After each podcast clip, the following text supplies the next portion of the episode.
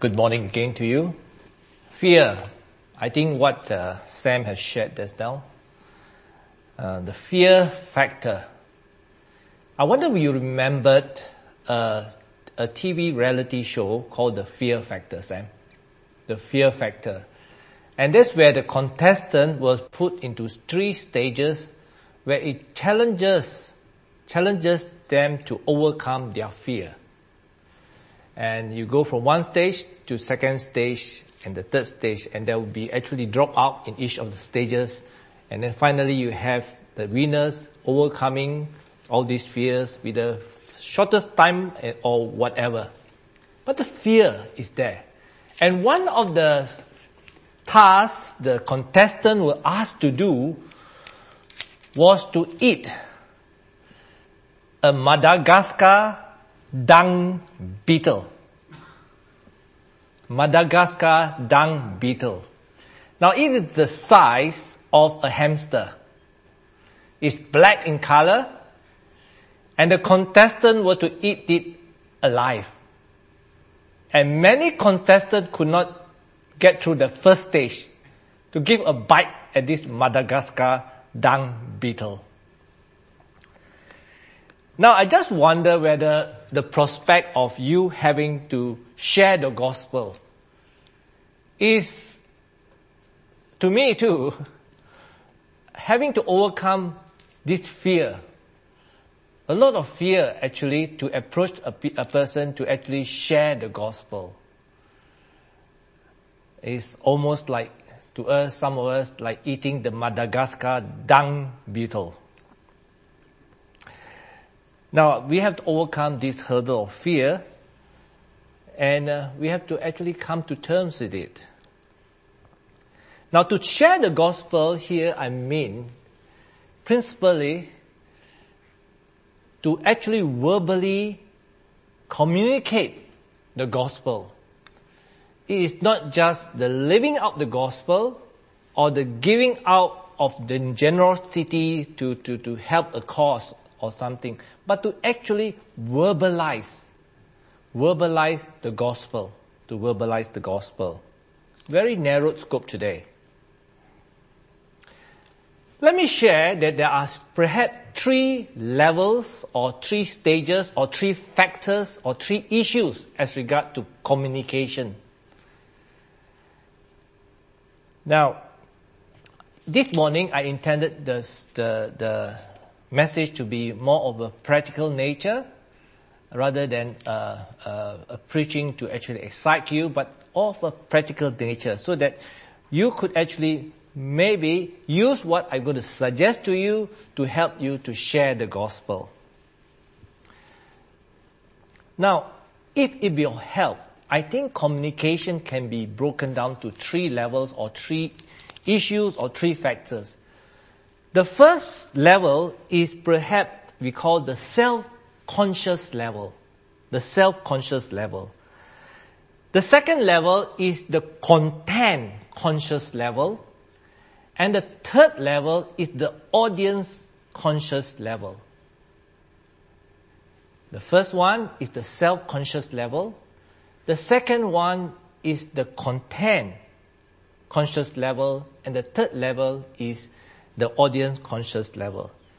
In the first level, you are, in the first level, the self-conscious level, you're very conscious of what will other people say about you, how you look, how will you sound like. You actually are very, we are very conscious of ourselves during that period of communication. And it may lead to us fumbling with our voice, fumbling with our word, and things may not come out really as what we intended to be. So that's the first level. The second level is the content conscious level. We just have to get the message across. The content, we are focused on the message of what needs to be said completely. I am perhaps now at the second stage of trying to be uh, clear so that you at home will be able to pick up what I am actually trying to put across. The second stage is the content conscious level. And the third stage is the audience conscious level. This is where you have some kind of a dialogue with the audience. It may be that you are the only person talking, but you can connect with the audience that you know that what is going on is his thinking and how you actually share what you want to share is actually uh, uh, having a, a mental dialogue with him. So this is where there we have the audience conscious level, the audience conscious level. Now, uh, Sam has just read to us the story, not the story, the incident where uh, Andrew, the disciple, Andrew, met Jesus for the first time. And when he had witnessed the life of Jesus, what he has said, what Jesus says during the time, his authority and what Jesus did, how Jesus conducted himself for one full day, he was totally convinced that this is the Messiah. And the first thing that he went back to do, when he, when he did, when he went back, was to tell Simon, we have found the Messiah. Come, come. And he invited Simon to Jesus. Now, he have been able to communicate with Simon at level three because he already have a relationship with his brother. He have a relationship with his brother. Perhaps in the, his family, Andrew was called the religious nuts, going around with John the Baptist every time, hoping the Messiah will appear. Where Simon is probably at home, drying up the nets for the next round of fishing. Andrew was a religious nut, but being a religious nut or not, he was very consistent and he had built some trust and goodwill within with his brother. So he was able to communicate with Simon and when he invited Simon, Simon just went, left whatever he was doing and he left and he went to see Jesus. He went and see Jesus. When I was 15 years old, maybe perhaps in the height of my rebellious uh, teen teenager state, my sister had been inviting me to the church for the youth fellowship meetings many times, many times. It was uh, she invited me many times, but on one particular time when she invited me, I have refused to go to all these invitations. But that one particular time she invited me, I still say no. And I went back to do what I was doing when she left for the church for a meeting. I did not know what they called the meeting. It was an evangelistic meeting, but it was a meeting. So while I was working on my homework, I still remember that real, that, that day. It was a math homework. Suddenly, her invitation become to ring and to drive me and to, to sort of bug me and say, you must go to this meeting. I believe God have used her invitation to move my heart. And I couldn't do anything else. I could not continue my homework, so I took my bicycle, cycled about three kilometers, and attended the meeting. While I was at the meeting, the meeting was actually uh, has started and already something they have perhaps done the singing or whatever. What the speaker said during that time changed my life from that day when I was 15 years old to today. It was a simple invitation by my sister. It was persistent. She kept inviting me, but she actually helped me that to me is the most important moment of my life. And my sister played a part. She invited me to the meeting. So, it could be just as simple as that. To invite, to invite your friends. The message is simple. Come. Come to our Christmas party. Come to the playgroup. Come to our church service if they just ask you what you do on Saturday, maybe you just say, ah, on Sunday you say, I go to the church, Would you like to come along. You know, would you like to come along? So come. So it could be just a simple invitation. So that you can actually share the gospel in a sense by helping them in their journey.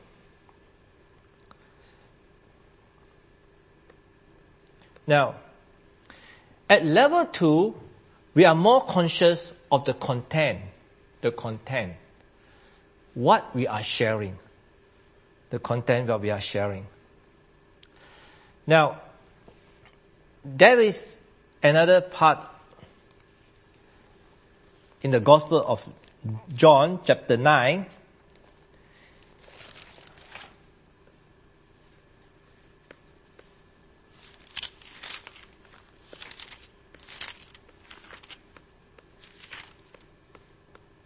John chapter 9, if you have the Bible, you can turn to me. This is the story about how Jesus healed the blind man, a blind man. What Jesus did was, he called the blind man, he spit on the ground, take mud, cover his eye, and send the blind man to wash, they go and wash the mud off your eyes. And when the blind man went to the pool, washed his eye off the mud, he could see. This blind man received sight, received sight. And then that actually causes a big commotion and people was asking, is this the man who we know is blind and now he can see? And the blind man say, I am the man. So they took him and it became an issue. And they took him to even the, uh, to the religious leader, to the Pharisees, and having a religious debate on this healing. But the blind man say very simple, simply, once I was blind, but now I see. But now I see. Now I want to point to you certain things about the content you are supposed to share. The first thing that it must be your story. It must be your story. When we talk about sharing the gospel, don't be just that this is the idea of a good religion a good story of how God came to save humankind. It is your story. It is my story. Like the blind man say, I am the one who was healed. Now, if you could not bring that story to be the first person being enriched by this, that God came down and in Jesus Christ we have forgiveness and therefore we have a relationship with Him. If you do not have a relationship with Him, you are not a witness to the gospel. You are not a witness to the gospel. And we are called to be witness. Perhaps at this moment, I would like to encourage you to again look at the gospel and say, how can I take this gospel to be really real? How can Jesus' relationship to me to be very real? And therefore, from that point only, you can actually be the person with the credibility to share the gospel. To share the gospel. So what is your story? Many times, if you, we have lunch together. Like last week, I had lunch with Noel and John and Ruth. My wife and myself have the tendency to ask, what is your story? How do you become a Christian? And we hear amazing story from this church. Amazing story. So in level two, in your content, just tell your story. Can you tell your personal testimony, how Jesus or what Jesus meant to you?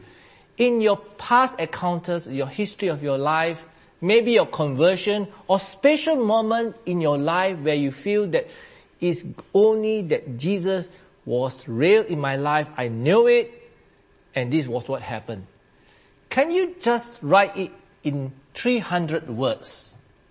That'll be long enough to, to capture the interest, short enough for you to remember, so that you can carry this story everywhere. When people ask you, why you become a, why are you a Christian? Then if opportunity are open to you, if you are prepared, you can just share this story. It's not a religious debate. It's not a religious debate. And they could not actually uh, deny that if you have the experience, then you have the experience. You have that experience. They cannot refute it. Okay? So the second thing I would say is in the content, make it simple, make it your story. Make your story. So I recommended, I recommend to you, uh, propose to you that you start taking out your pen and write a 300 word, short 300 word essay about your story. And then after you've written it, you may want to read it to your friend or, or your, or, or, or to me. I'm open. Or you can tell your friend, you know, I was given this task by my elder to actually write the story of my conversion. And I really want to make it clear. Can I just read this to you? Well, that is a way of sharing the gospel, isn't it? That's a way of sharing the gospel. Okay. That's your task. Uh, okay, now level three is actually when we tra- from from being conscious to yourself to looking at the content to actually developing a level three or factor th- uh, level three communication whereby we are actually conscious of the audience. I think I can suggest a few things. The first thing is to listen. We have to listen. Listen to their story. I had the opportunity of interacting with a lot of Maryborough, res- Maryborough men in my uh, in uh, privately while playing golf, uh, visiting them in hospital, uh, and um, even I will I will try to ask their stories even when I'm pumping petrol to hear from them. I'm not giving them any any any answers on my say, you know, how how how how, how what's your life? How was your life? And many people love to tell their story and it could be very lengthy. But hear them out. Hear them out. But when you come to a position where actually you hear them out, at times they will ask you about your story. And then you can give a little bit of your story about what is important to you. And through that, maybe share your life and share how Jesus is important in your life. That's the first suggestion. The first, my first suggestion is to be able to open your ears to hear people's story. The second suggestion is I can give to you is take it as a journey. Take it as a journey with your relationship with your, with your friend or whoever you're communicating with. Uh, there was an incident whereby there's many incidents where I do this. Uh, I, li- I was uh, living in the first house in Maryborough, and the community there was really, really very nice, accommodating community. We helped each other, and I was really, and me and Chin was really uh, moved by the welcome they gave us.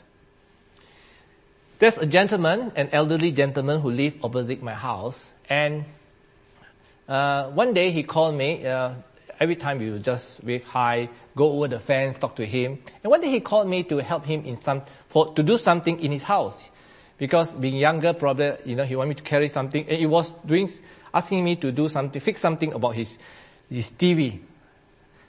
So I went in to sort of try to help him uh, with uh, some success, some success.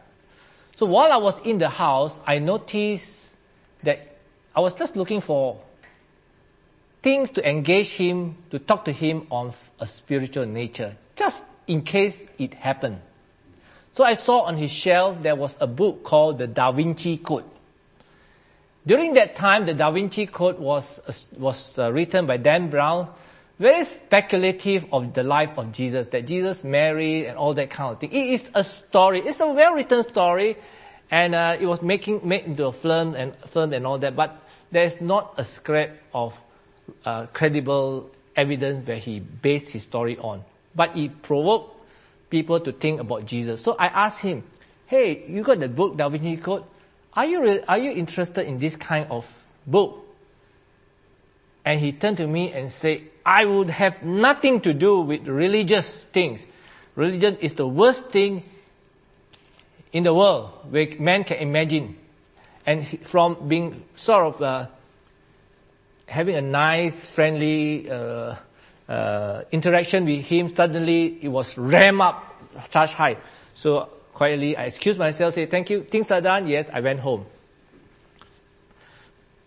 The next day, I went and knocked his door. And I say, his name is Terry. I said, Terry, you know, yesterday, I want to apologize to you that I brought up something which offended you. And he, he was, yeah, yeah, I apologize, offended you. You know, could I just ask you why it offended you? And I would just like to listen from you why it was offensive to you and why it made you so, so, uh, reacted that way. And come to my house opposite there. I have a plate of fried rice and some coffee prepared for you and we'll just sit and talk. So he came over and I just let him do all the talking. And at certain point I asked him, uh, can you clarify this and all that kind. I refused to actually start to interact with him and say, no, it's not like that and all that kind. No, no, just Listen it out. Listen it out. Listen out. At certain point of the time, after he has listened, he will ask your opinion. Will ask your opinion. If he didn't ask your opinion, so be it. Do all the listening. Do all the listening. And if he asks you for an answer, if the person asks you for an answer, do not straight away jump at answer too. Maybe say, uh, let me think of the question again. I would like to sort of think through to give you an answer and prolong the discussion for the next day. So let it be a journey you can take with them, having this interaction. And if you don't have the answer, say, you know, that, un- that question really uh, blow my mind. I will think of it longer, but, uh, you know, I'll come back to you and have, but let's talk about it some more. Now, one of the person who came to know the Lord in in our in Maryborough in our men's uh, unchurched ministry, uh, he actually do not have all his question answered. He always say, you know, there's one question which I brought to you on Roman. Till now you haven't given me as, but down the line, he said, I wanted to commit my life to Jesus Christ. And we actually have a good time of praying with him, to accept Jesus Christ as the Savior. So communication is very important. Finally, if you want to see a good communication, perhaps you can turn to uh, the gospel when Jesus actually interacted with the Samaritan woman, how Jesus engages the Samaritan woman. But we will not do it today, but you can use that to see how Jesus engages the person uh, the Samaritan woman and share the gospel with him, with her. But I'd like to draw to you on the last part. The woman went back and the woman went, went and told the, his, her community about Jesus, what Jesus had done to her, what Jesus knew. The community went to Jesus and the community was ministered by Jesus. And the final thing the community told the woman was, it's not you that we are convinced, but now we have heard what Jesus said. What Jesus said.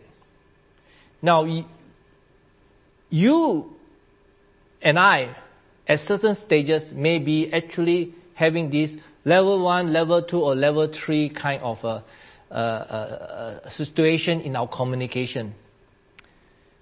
All level, don't be disappointed because it's finally through you, Jesus will speak. If Jesus doesn't speak, I may be able to give the best argument for the gospel and they may verbally accept what I say. It will be burned to nothing unless Jesus worked through that fumbling way or that limited way of you sharing the gospel unless God actually work through, we work in vain. Even the first fruit and all the fruit will actually wither away, wither away. So if you want to share the gospel, these are practical steps. But the most important thing is to pray through your life. Be intentional in sharing the gospel. Let me pray this time. I'm thankful that uh, I'm thankful that uh, certain of you, like Sam has shared, have been encouraged through this series to actually share the gospel. That's very encouraging, and I hope we continue to do it as part of our life, because there is much, much joy in sharing the joy from our heart. There's much joy. Let's pray. God, my Father, I thank you for this amazing thing that you through Jesus Christ have done in our life, in my life. And I do have the message of the good news, dear Lord God, having tasted it, having found the joy, the blessing, which surpasses all understanding, the blessing which we can give to others through our sharing the gospel. I thank you for that. It is a glorious gospel. It's a gospel which our family, all our members of our family need. It's a gospel where our colleagues need. It's a gospel our community need for our country, for the rest of the world. But first we want to concentrate that on those who we have uh, an arm length kind of influence, our family members, our colleague, those we, we actually come across. I pray, dear Lord God, that we'll be aware of it, that you will help us to actually live a life that we are actually uh, being ready when you actually give the opportunity to share the gospel. I pray this, dear Lord God, thanking you. And we pray for the rest of the week, dear Lord God, that you will be very real in our life with the issues of our life. We thank you, dear Lord God, in Jesus' name. Amen.